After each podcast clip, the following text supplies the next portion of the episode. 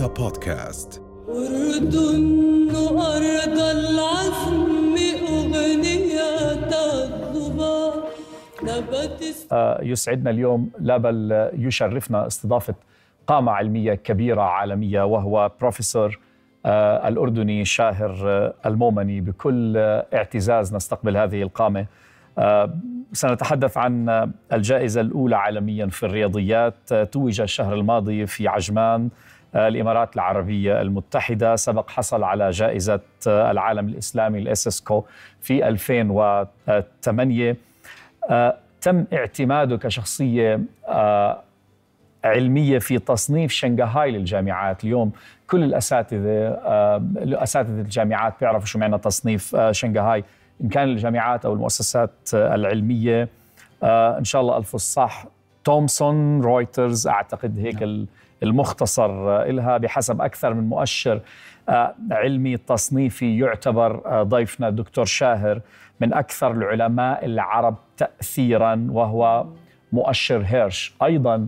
اللي ببحث في جوجل شو مؤشر هيرش فبعرف إنه أكثر الأساتذة العلماء تأثيراً في العالم ضيفنا. في رصيده في رصيده المئات من الأبحاث العلمية المحكمة، ومش محكمة أي كلام ولا أي كلام في أي مجلة علمية، بل بأولى المجلات العلمية التي يعتد بها حول العالم.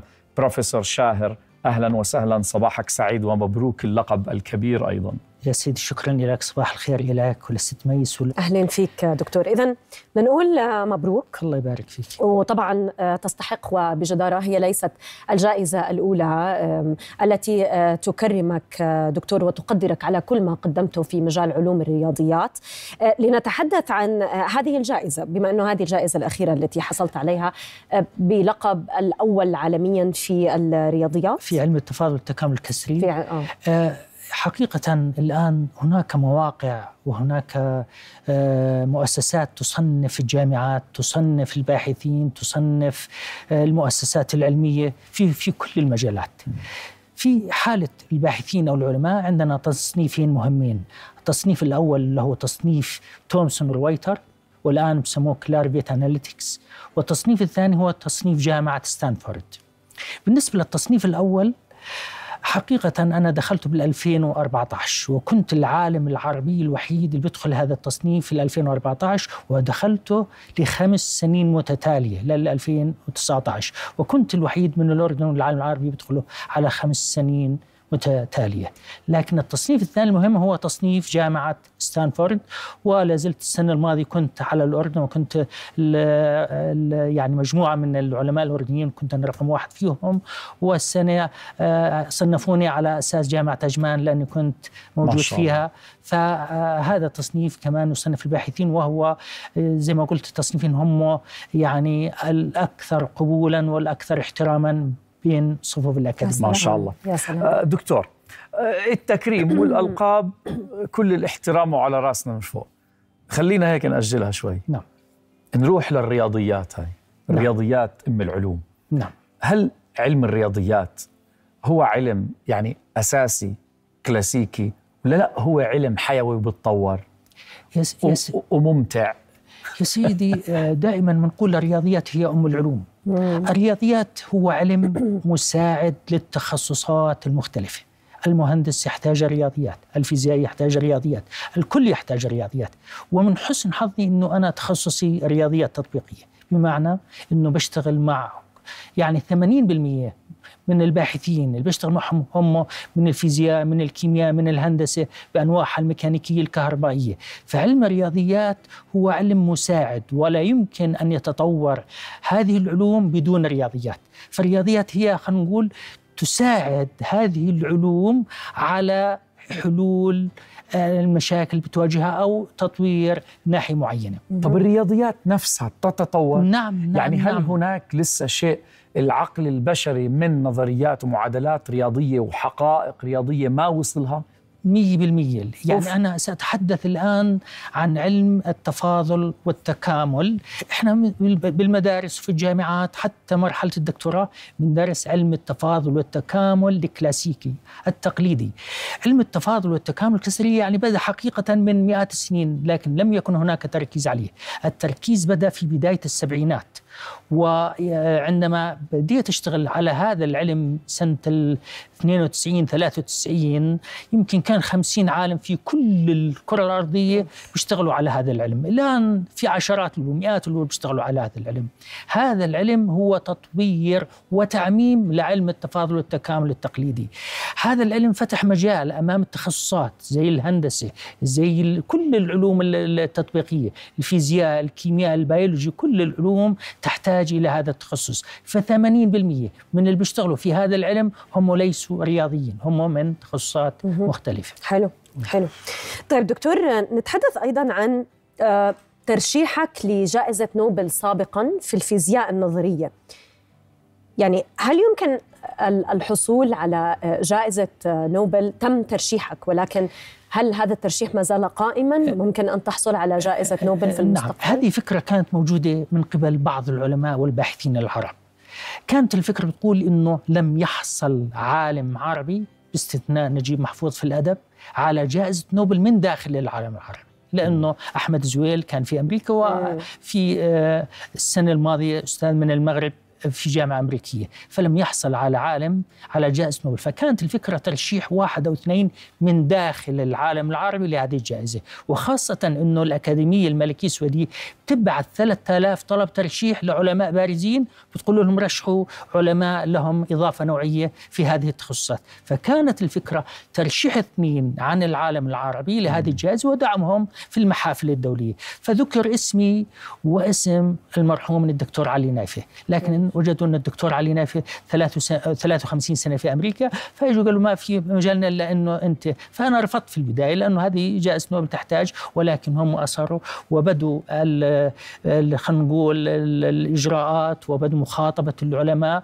وتم الترشيح بشكل رسمي. طبعا الآن أنا مرشح لهذه الجائزة، لكن لا نعلم هل سأفوز عليها في المستقبل أو لا، هذه في علم الغيب يا رب إن شاء الله. لكن الحمد لله يعني كل التصنيفات التصنيفات العالمية والمحافل العالمية يعني حققنا فيها مواقع متقدمة. طب بقدر أنا بس أوقف من بعد إذنك، قلت بأنه لم يحصل أي عربي على هذه الجائزة باستخدام باستثناء الأديب نجيب محفوظ، وغيرهم كانوا عايشين في الولايات طبعا جائزة نوبل في, في, في, في السلام ما نعم. مختلف أنا بحكي نعم. عن العلوم، ولكن ما السبب؟ يعني هل لدينا نقص في عدد العلماء أم أن يعني خلينا نقول التكثيف والأنظار تتجه أكثر إلى العالم البعيد عن العالم العربي؟ لأنه إحنا بنشوف إنه في هناك الكثير من الإنجازات من العلماء العرب لا يتم التسليط عليهم إعلاميا من الناحية العربية خلينا نقول، ولكن العالم ينظر إلى العالم بأنه عالم. وين العلماء العرب عن هذه الجوائز؟ نعترف أن هناك فجوة بين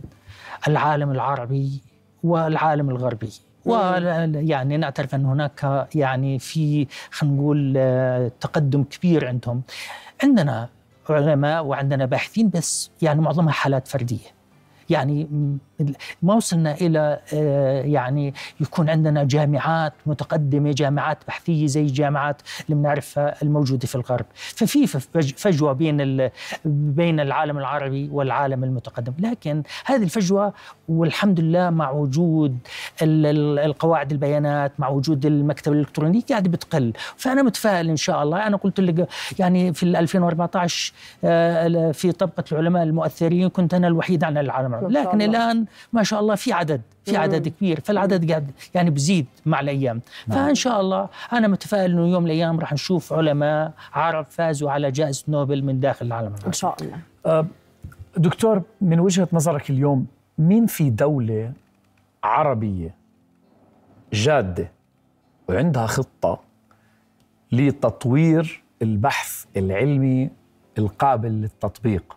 يعني أنت اليوم مش بس بروفيسور في الأردن، أنت بروفيسور في الأردن وخارج الأردن، وتسأل وتستشار وتقدم محاضراتك ويعني وبتلف وشايف وعارف. مين بتعتقد اليوم في دولة جادة في عندها قرار وعمالة بتستثمر صح في البحث العلمي، وإذا ما في قلنا ما في. حقيقة كل الدول العربية بدون استثناء الآن تحاول أنها تشيع ثقافة البحث العلمي، وأصبح لدينا قناعة أن التقدم والازدهار وتحسين جودة الحياة مربوطة بالبحث العلمي والإبداع والابتكار، والأردن ماشي على هذا الطريق. لكن حقيقة الدول دول الخليج خاصة السعودية والإمارات وقطر يعني عندهم محاولات جادة، وعندهم يعني ببذلوا ويعني بيصرفوا مبالغ كبيرة على تطوير البحث العلمي، لذلك نجد يعني عندهم استقطاب للباحثين للعلماء، عندهم مختبرات، عندهم يعني مراكز بحثية متخصصة، جامعات عندهم يعني تطورت بشكل كبير خلال الفترة الماضية. بصير أضيف، نعم، متى بتتوقع يعني علميا مثلا هذا الاستقطاب والاستثمار بالبحث العلمي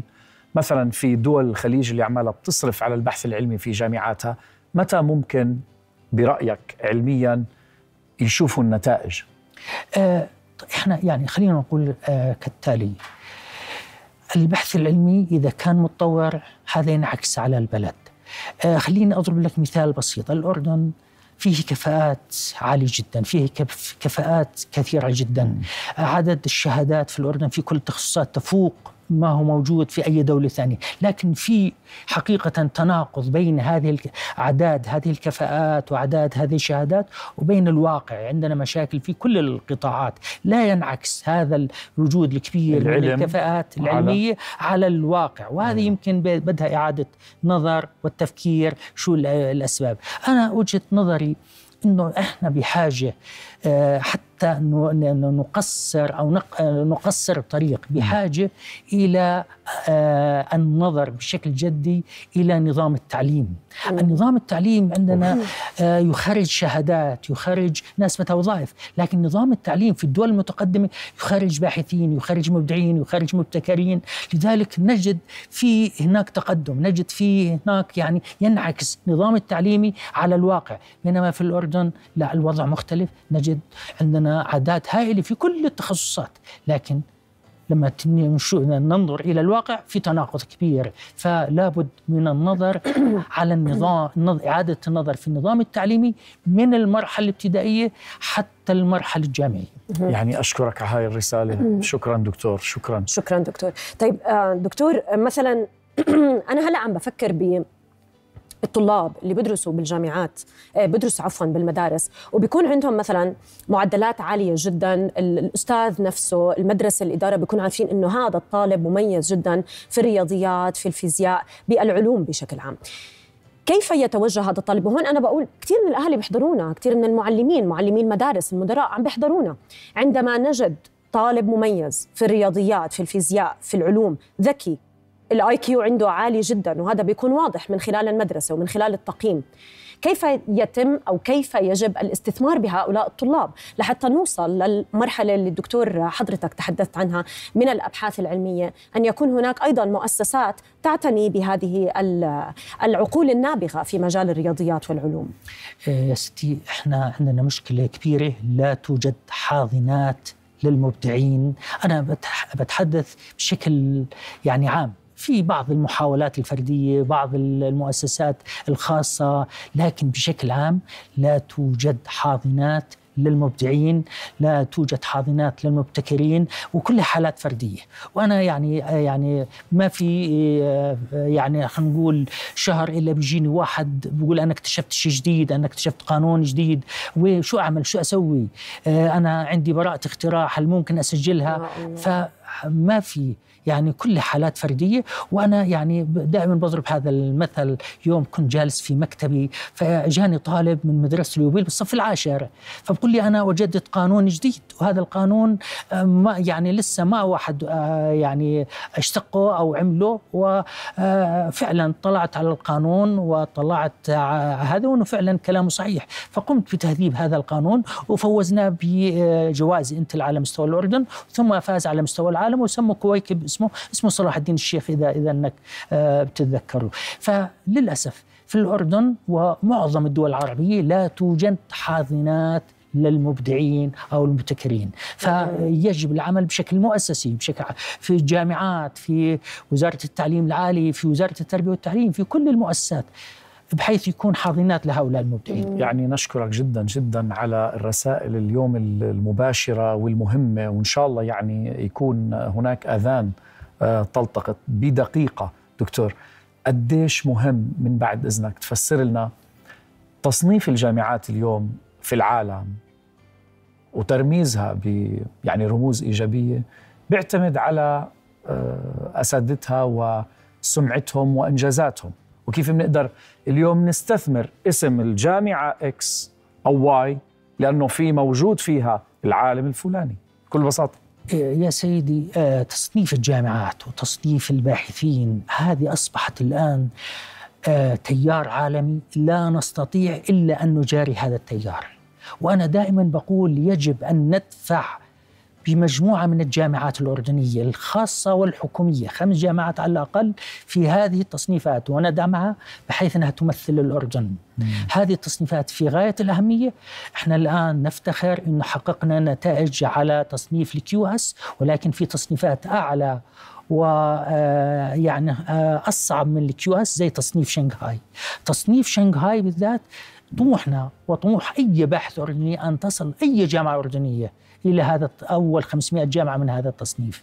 فلا بد أنه نعمل على هذه التصنيفات، نتعامل معها بشكل واقعي ونطور من أنفسنا بحيث أنه ندخل هذه التصنيفات إن شاء الله. صراحة دكتور، في بالنا الكثير من الأسئلة، كثير يراودنا يعني الكثير من التساؤلات، وبنحب انه نسمع وجهة نظرك، ولكن وقتنا انتهى. هذا جزء بسيط ويسير مما انجزته ومن هذا العقل الفذ اللي بتقدم فيه النصائح من اجل الابحاث العلمية والتطور ورفعة الاردن في هذا المجال، لانه هذا هو الاساس كما ذكرت دكتور. نعد الجميع بان يكون لك يعني حيز كبير في برنامج حلوة يا دنيا قريبا، لكي نتحدث ايضا عن شخصيتك، عن حياتك، كيف وصلت إلى ما وصلت إليه. أنا أعرف بأنه لم يكن بالأمر السهل، كان في هناك الكثير من التضحيات من العائلة ومن الوالد ومن الوالدة لكي نرى أمامنا هذا العالم الفذ. شكرا لك دكتور، أهلا وسهلا فيك، نتشرف بك إن شاء الله قريبا جدا في حلوة يا دنيا. عالم الرياضيات البروفيسور شاهر المومني، شكرا لك. شكرا لك. شكرا, شكرا دكتور. شكرا دكتور، وان شاء الله انا بس كمان بقول لميس انه ان شاء الله بعد رمضان فورا يعني نكمل باذن الله. شكرا جزيلا. شكرا.